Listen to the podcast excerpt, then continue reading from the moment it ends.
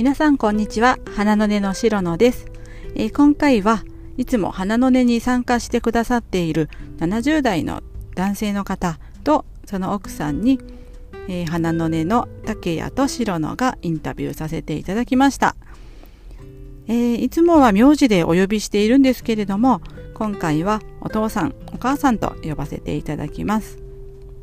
えーお父さんはいつも本当に笑顔でニコニコされている方なんですけれどもお話をお聞きしましたら実は癌になった時にはとても落ち込んでしまって自ら命を絶つことも考えたそうです。でも病気になった人同士で話し合うことで生きる勇気をもらいまたお母さんの支えもあって今では周りのご病気の方とお話をすることでみんなを笑顔にしてくださっています。いやあのお父さんがいつも花の絵に来てくださるともうそこがパッと明るくなるようなそんなお父さんなんですけれども実はいろいろ悩まれて乗り越えて今のお父さんがあるんだなと思いました、えーそしてそういった経験をされたお父さんだからこそみんなに伝えられるものがあるのだなと感じました。私自身も、えー前を向いていく勇気をお父さんからいただきました。ではお父さんからのメッセージをぜひお聞きください。そしてこれをお聞きになっている皆さんもお父さんとお母さんに会いにガンカフェ花ガンカフェ花の根にいらしてください。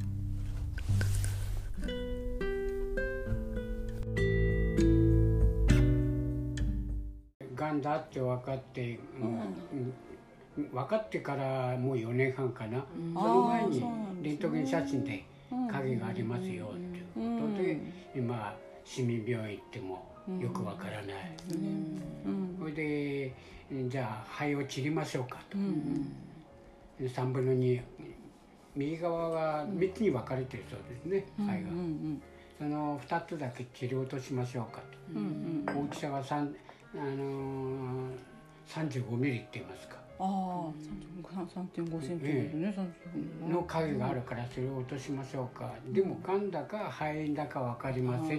ああそうだったんですか最初。それでえもう原因が分からないのに治療を落とすのは嫌です、うん。ということでお断りして、うん。それならがんセンターで行ってうん検査してもらってくださいよあということでペット検査っていう、ーうんうんそれでもやはり2ヶ月ぐらいかかりますよね、うん。待ってるのが、はい、ね、結構それで1月頃、えー年を明けてしあの、15年かな、1月頃ようやくがんですねと、あまあ、3センチから3 5センチ、あうん。30ミリか35ミリの,、あの腫瘍がありますよと、それで放射線しましょうかと、あまあ、その前にペット検査っていうのをうんやって分かったわけですけど、うんうん。まあ時間かかるんですね。結構待ちますよね、ああいうということは、あ当時新潟県でペット検査の施設が少ししかなかったんですね、うんうんまあ、おそらくどこの病院からでも皆さん、えーがんセンターの方にうん回されて、うんそれでやはりペット検査に1ヶ月ぐらいかかったかな。予約するに。うんそれでようやくペット検査してあ肺が間違いないですねっていううことで、ん。そこで分かったんですね、それで放射線治療をやうん。って、あ放射線はい、ね、えー15年かな、2015年。えー15年に放射線、2月に放射線治療して、うん。それまで別にね気持ちもまあまあなんとかなるわいという気持ちだったんですけど、うん。ねもうだんだん日が経つによって、あダメだなこれはね。え それいつ頃からなんか？その放射線終わった頃からですね、えーもう俺ダメなんだなっていうね、えーえー考えが大きくなって家内に、もう俺ダメだわと、ね。待ってるよりも、うん。実施した方がいいなと。ね、どういうどういうこと？それ実習するまあ、実施ってことは、自分でうん首吊るかああそう他人にいうことか。落ちるかなんかしかないなう。ーん。あそんなまあ昔我々の考えはもうがんイコール死っていうふうにねもののあ頭の中にあったもんですから、うん。それで今の治療法なんて全然ほらわからないしね、うん。まあ、助かるのは助かるんだろうけども、うん。どういう方法があるかほらわからん。で子供に言わせれば抗がん剤っていうか、うんはしない方がいいって、ああ娘ねさん。このまあ年からもあるし、いろんな副作用も、それは後からだよね。うん。だけあそれは後からその後1年後になってからあんうんれなんですけどね。これで自死もう死のほかないなったらうちの妻も。うん。であんた死ぬなら私も一緒に死にあます。らーそう言われたらねねいやそういうわけいかねえやなそうだね。うん。だ自ね分一人だけならいいけど、うんうんうんえー妻まで一緒にねうん。道連れしちゃダメだなと思って、まあしばらく我慢しようやと。そんなことだった。んだまあ放射線で良くなりましたよということで、うございます。えーしばらく3ヶ月に1回ぐらいずつ検査には行ってたんですけうんうん。あど、で何ですかな。うん6月頃からなまああ私と今あの1ヶ月に34回毎週ぐらいのもんでしょうかね、うん。あの日帰り風呂回りしてるのが趣味なもん。ですあから、そうなんですか。はい。へえ二人で？2人で、えー。もう一人で動いたら怒られますからえなん。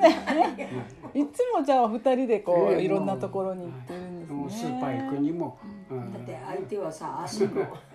足くんだって足くん。言われてるおから父さんがね運転しておまあ母さそんなんこがとで、まあその年放射線受けてから6月頃ですかな、んうんうんある当時の温泉場行きまして、うんうんそれでまあちっちゃな露天風呂なんですけどうんうね、ん。2人の方がこうお話しした私もあ入ってきたら、うんお話ししたら、うん。病気の話をなさってるうんうんうん一人は神奈川の方。一人は埼玉の方。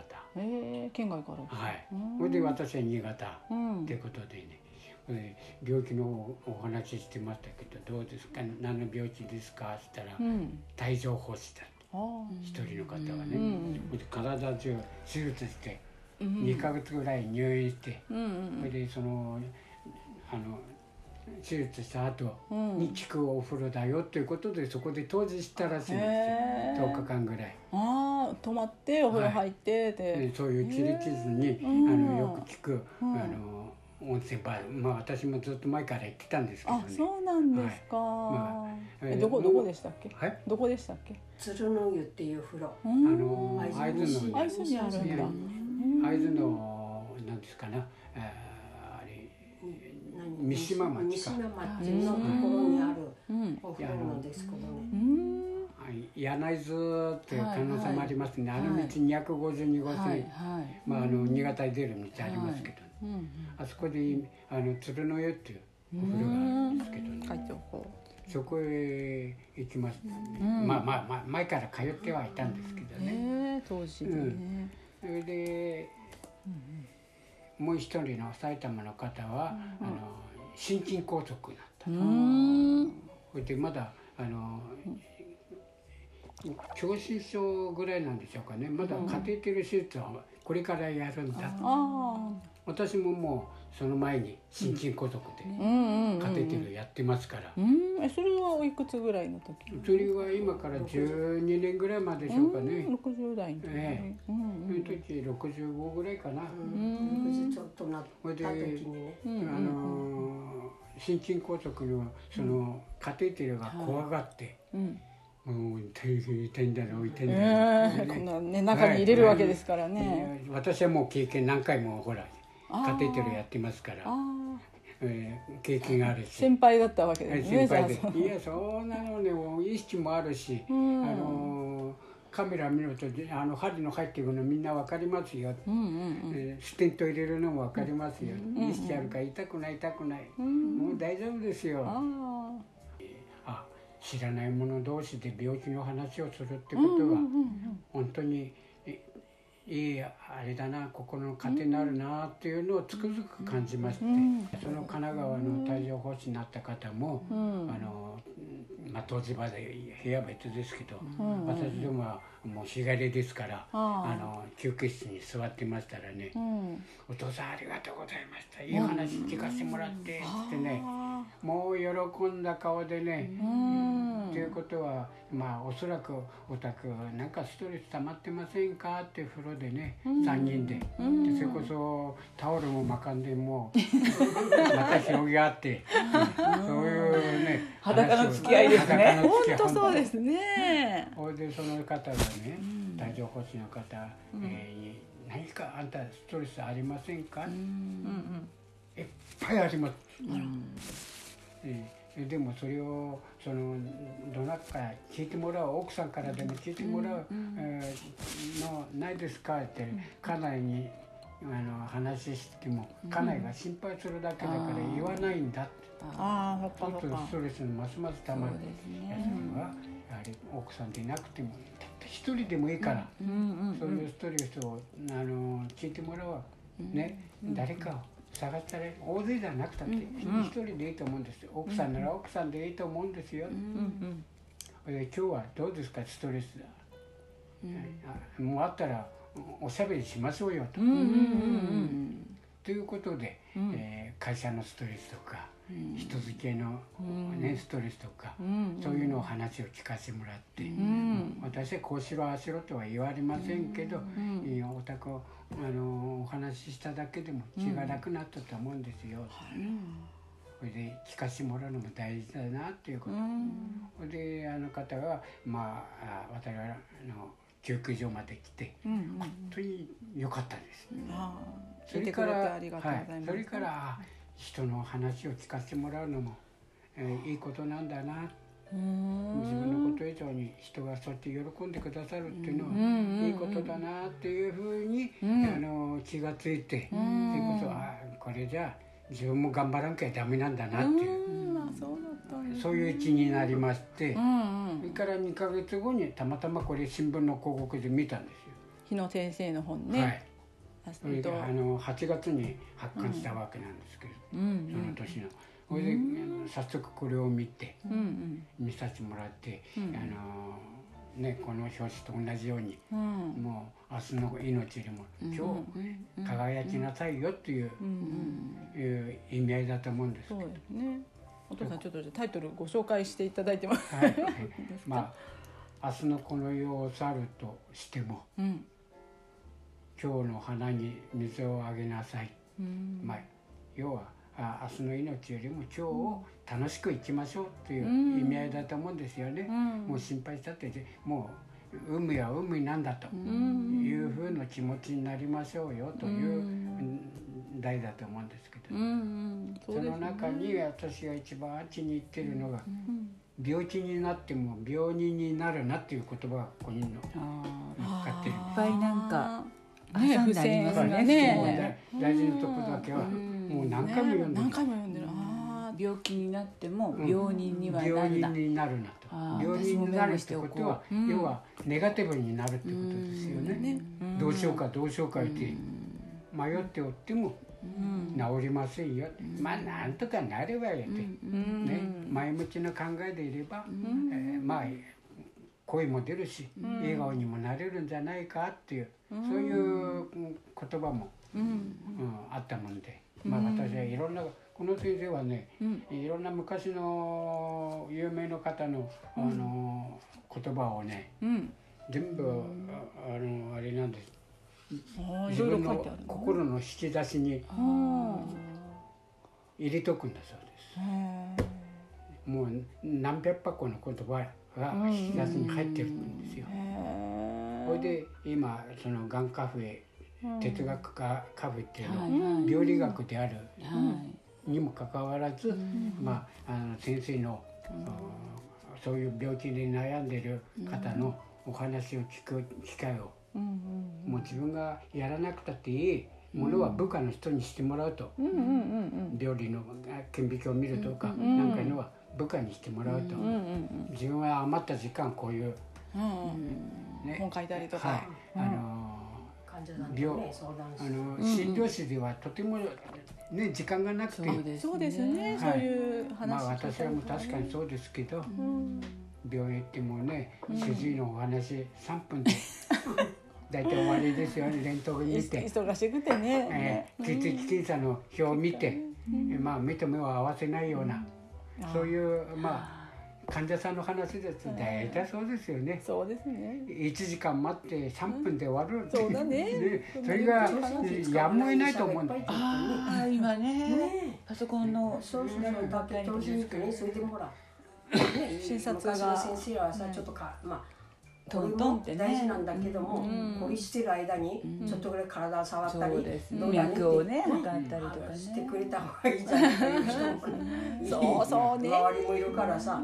確かそうだよね。これは専診療師は確かにそうですよね。忙しい。もう血液検査とかレントゲン検査をこう見て、あ大丈夫ですね。ここ悪いですね、あそこあいいですね。っていうことでお終わって、うんはいじゃあ薬の調合しましょうか、そうですね。ねまあ今画像で分かっちゃいますから外で待っててくださいねよということぐらいで、もうじゃあ今自分の心をこう聞いてもらうっていう機会はないわけですよね。そうですね。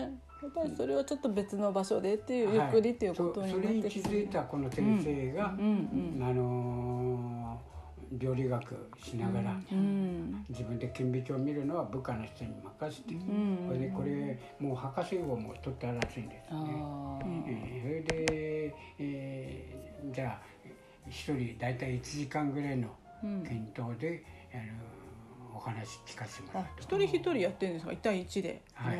みんなでじゃなくて、はい。あそれですそれがか初めてらしいんですよ。それでそうよ1時間ぐらいの間うにん。約45分間は、うん。あの世間話で終わるんだあそうなんだ、はい、笑いながら世間話、今朝何食べました、えーえー奥さんと仲いいですか？とかなんかいうのを。喧嘩しましたか？そうですね。いきなりね。それによって最後病気の話は、もう15分か10分ぐらいで、うん。ところで病気に対してあんた、あの悩んでますか？っていう話を聞いてそのお話によってその人の、あーえー心情に合った言葉をうんかけてあげるのが先生はねあの昔からの有名な方の言葉を引き出しに入れてそれで引き出してお話を。はい、あとせ患者さんは喜んで笑顔で帰られる。あこれが大変なあれなんだなっていうので私はこの本に、まあまあ惚れ込んだって言いますかな、うんそれでまあ私も他のうんまあうちの娘にも買ってやったんでこんなこんなって最初言ってましたけどね。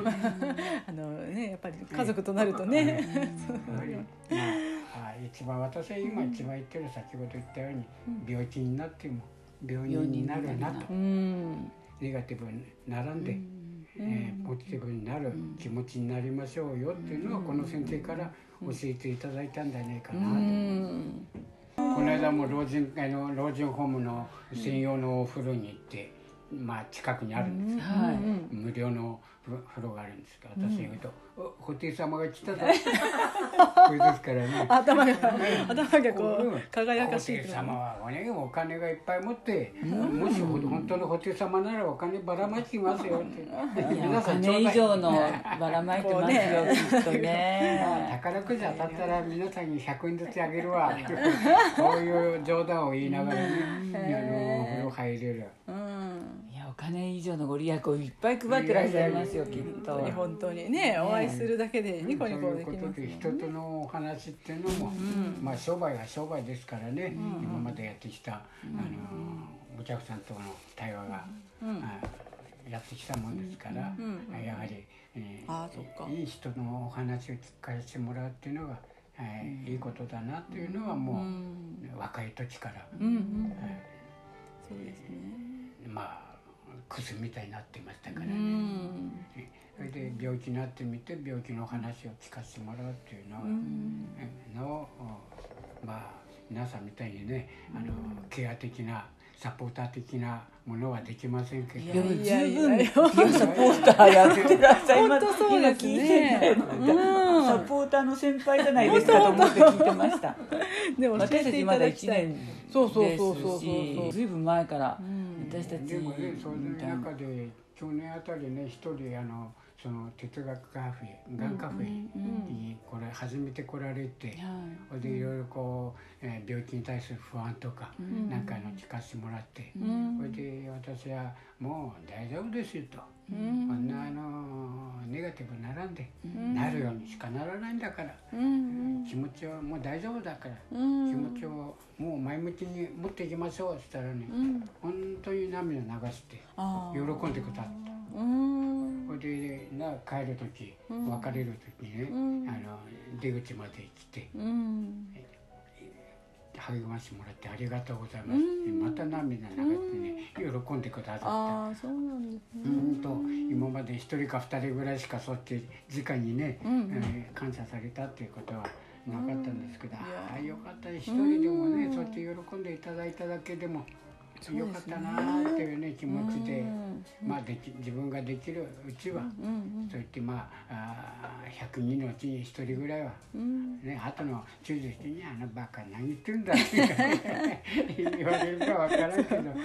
いやでもお父さんがねやっぱり自分が病気を経験してそれでもこう前向きにっていうの姿を見てなんでしょうねきっだとからあのやはりねまあがんだけじゃなくてもね、あのやはり病気になっても前向きに考えようよっていうことをね、まあ、この間もな当たりのママも、うん病気になったりして、えまあがんではないんですけどね、あのいいうんそういう経験することによって、一歩人間性が上がるんだよと。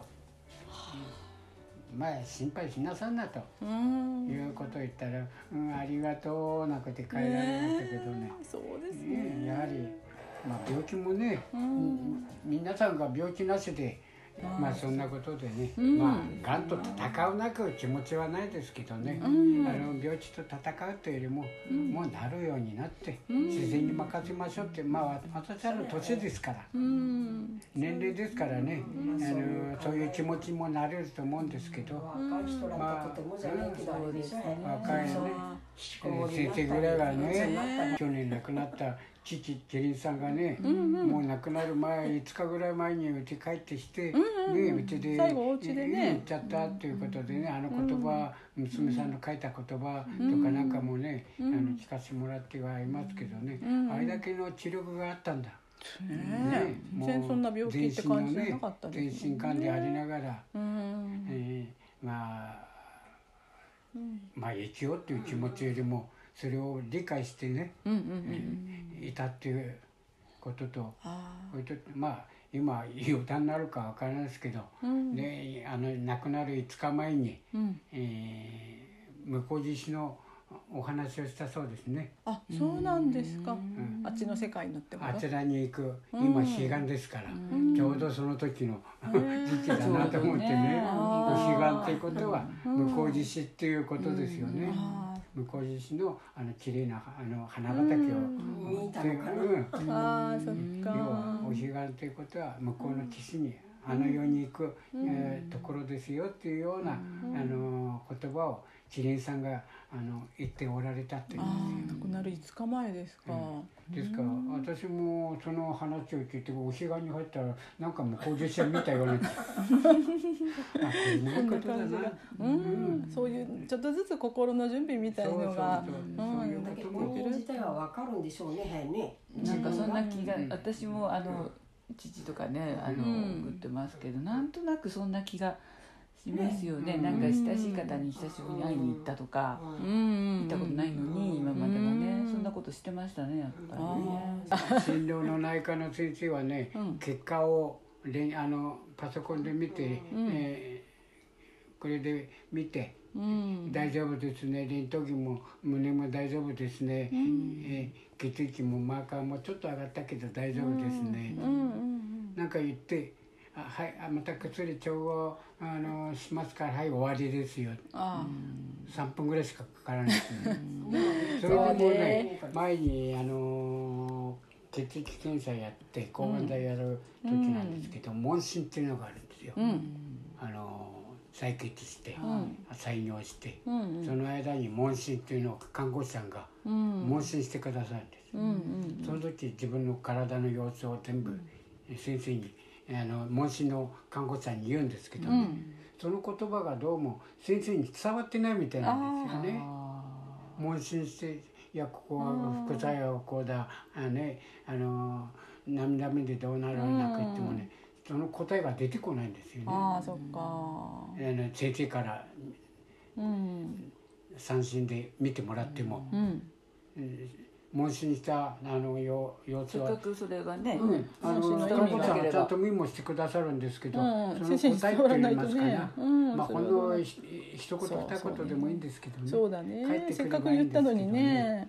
そうでそれか。そうかをさ癒しの会で、うん。がんセンターの癒しの会の時に、うん。他の患者さんもうん。そういうこと言った、あー。そのほら癒し会のうんうんうん先生、うん。あの担当員がさ、じしゃあそれを、うん。じゃあちょっと言ってぱおきますよ。しあれですあね。ほん。で翌日ようん。行ったら、うんちょっと変わったっていうかすごいですね。よかったよかった。うん。それを伝うんえ伝えてくださった。んだよ、うんだよからね大事ですね。そういう場があるっていうのうん。はだっね体の調子どうですか。今度目を合わせてください。ああ本当ですかはい。今までこうだったのがこそうなああそうで大事すかですよねそそれれねそれをね一言ね、まあまあ忙しいでしょうけどまあね。ね移動するにも駆け足で移動してるような先生ですからそうねね。皆さんアンケート用ね紙なんかほら患者さんがアンケート用紙じゃあそこに、うん。まあ、待合室かどっかにあるから、うん。一応それを個人が言ったって、まあ、あれだから、アンケート用紙があるから、うん。一言二言書いて、うん。それほら1枚でも上の方にいるわけでしょ、うん。こういう意見とかこううんいうか、ん。だけ最初からまあかなってわからないから、ん。いくら何回聞いても、うん。マジックに聞いてもらっても、うん。言うたんびわからない。まあかと思って言葉がねもうわからないところからですもんね。うん俺ほらいやあのどこの病院行ってもうん。診療師さん忙しいんだもんね。この先生がおっしゃるように、ん。もう本当にね、患者さんが行列して待ってるのにね、うん。あの心のお話までね聞かせてもらうっていうのは時間がなさすぎ本当にるんですよそうですね。あのお医者様も切ないとこですよねきっとそうそうそうそうだけどみん。な待ってるからまあだからやっぱりそう別の場所がねね必要なのかな。そういう患者さんの話も、うん。まあ時間かけて、あそうですね。うちは割とね余裕聞いていがただける先生だろうと思うし、ん。そういう状態のところだろうと思うけどね、うん普通のもう外来とかはね。ね診療師さんは忙しい。のは分かる皆さん分かってるんですよね、うん病院だけじゃなくてね同じ患者地域にこうやはりたサポー分ばっかじゃなかったんだなと思って気がついたできるようなね、うん。ところがあればうんいいんじゃないかな、まあそれは私らはそういうのをね、えーまだ言り叶っていないんでけどね。ね。もう知らなかったあるんだろうと思うんですけどね。本当に病院のその主治医の先生だけってなるともう先生かなりいっぱいいっぱいだからいろんな人たちにこう支えられてやってそういけるといいですよね。病気の方のまあがんだけじゃなくても、ん。病気の方で苦しんでる人も、うんねい痛くて苦しんでるんじゃないんですよね、うん。どうしようかどうしようかっていうふうにく苦しんでる、あの話をあのできるような場所、ん。サポートできるような場所をね、うん。あの増やしていく必要があるんじゃないかと、そうですね。はい。うん、まああ、今の花の根はいにしてもうん。そうだし、うん。えーあれは学科部うん。にしてもそうだろうし、うん。えーあのそういう場所を各えー行政の方からでもね、できるような。これを多分聞いてくだあんまりまだねあの、なんていうんだそんなにたくさんの方には聞いてくださってはないんだけどまあ多分これからどんどん聞いてくださる人が増えてくると思うんだけど多分そのがんをね経験した人が多く聞いてくださってるんじゃないかなと思うんですがうんとじゃあそういう聞いてくださってるおそらくがんを経験されした方に対して、うん、何かメッセージを一言まあ一言二言でも。いやあの最初に言いましたように、うん。えー病気になってもうん。病人になるなと。うんいう言葉を私は一番大切にしておきまたいと思います。うん。はい、そうですね。えーもううー病人になるとうん。もうネガティブになると思う、うん。後ろ向きになると思うんです気持ちがね。はい。うん。病人に並んで、うん。えーポジティブな考考え前向きな考えでうん。病気と向き合っていきましょうよと。うんいう気持ちがうん。大切だと思います。うん。それがね。こで。はい。お父さんのね一番のメッセージですよね。あとはあのいつでもね病人だからっていうことで、うん。えー嫌な顔せずにうんうん。笑顔が一番のあの特効薬だってね、えーよく言われてます。この本にもそうか書かれてますけど、父さんいつもニねコニコしてますもんね。はい、笑顔になるってことはうん大事なことじゃないかなとうん。思います。そうですね。はい。うん。ありがとうございます。それがあのまとめの言葉になりますかな。ありがとうございます。まあ皆さん前向きでうん病気とね向き合ってうん。もうなるようにしかならないんだよと。うん。いう気持ちになればね、うん。あの心はいくらか穏やかになってくると思いますので、うん。それには時間がねかかるとうん思うんですうん。お父さんもいろいろあってもそういう思いですもまあんねその家庭にねよってみんな違うと思うんですよ。うん。うん。まあ我々の年だからうん。そういう言葉も言えると思うんですけど、まあねで若い方若い方がねね。まあ働いてる方が、うえなった時の気持ちっていうのもうん。これも、うん、大変だと思うんです。うん。なるようになるわって言ってもね。そう思えない時もね。まだ小さな子供がいるのにうん。収入もなくなるっていうね、うん。そういう職場もなくなるっていうことになると、うん。それはもう病気のものよりもうん普段の生活のねうあん。の自然というのが変わってくるわけですから、うん。えーその辺もまあ私は経験してませんけど。うん。まあ大変でしょうからね。はい、なるようになるなんかって、うん。まあ身勝手なことかわからないですけど、うん助けを求めて例えば行ってうん。求めてもうん。相手次第がねうん。どう出てくるかもうん。それこそねうん。おめなんてあれらなんか言われて喧嘩腰になるかもしれないしうん。そうかって誰も彼もうん。ちょっと助けてくれやとかさうん。言える状態の関係ならいいんだけどうもん。全然それこそねうん。いくら隣だっけこうだっけ知ってる人だっけ言ってねうん。それはねある程度断られるかもしれないけどはうん。あそうかねうん。いいよいいよ言って言ってくれる人もいっぱいいるん。だろうけど、うん。だけどそういうところにうん。どういうふうにうん。助けをさ、うん。求めていけばいいのかもそれも実際にほらまだねうん。経験しないし、そこでありしてね、ねでもまあ一歩でも前へ出るっていうのはやっぱ大事ですよそうねいうことが大事なのかもしれないけど、うん。なかなかそこまではうん。自分では探せようがないし、やっぱこういうところ来ればね、まあ、花の根とかね。こういう話もあるし、じゃあね。患者さんそれぞれ、ね、副作用とかそういうのはほら、本人しか経験が分からないそこで側でね、足が痛いから腰が痛いから胃がもめが副作用って言うたってでさ病気そのものよりも副作用に対する苦しみっていうのがねそれをあの気さくにお話し合いできるっていうのがこういう患者会のうんいいところだと思うんですよ。はい。皆さんじゃあ花の根にね来てください。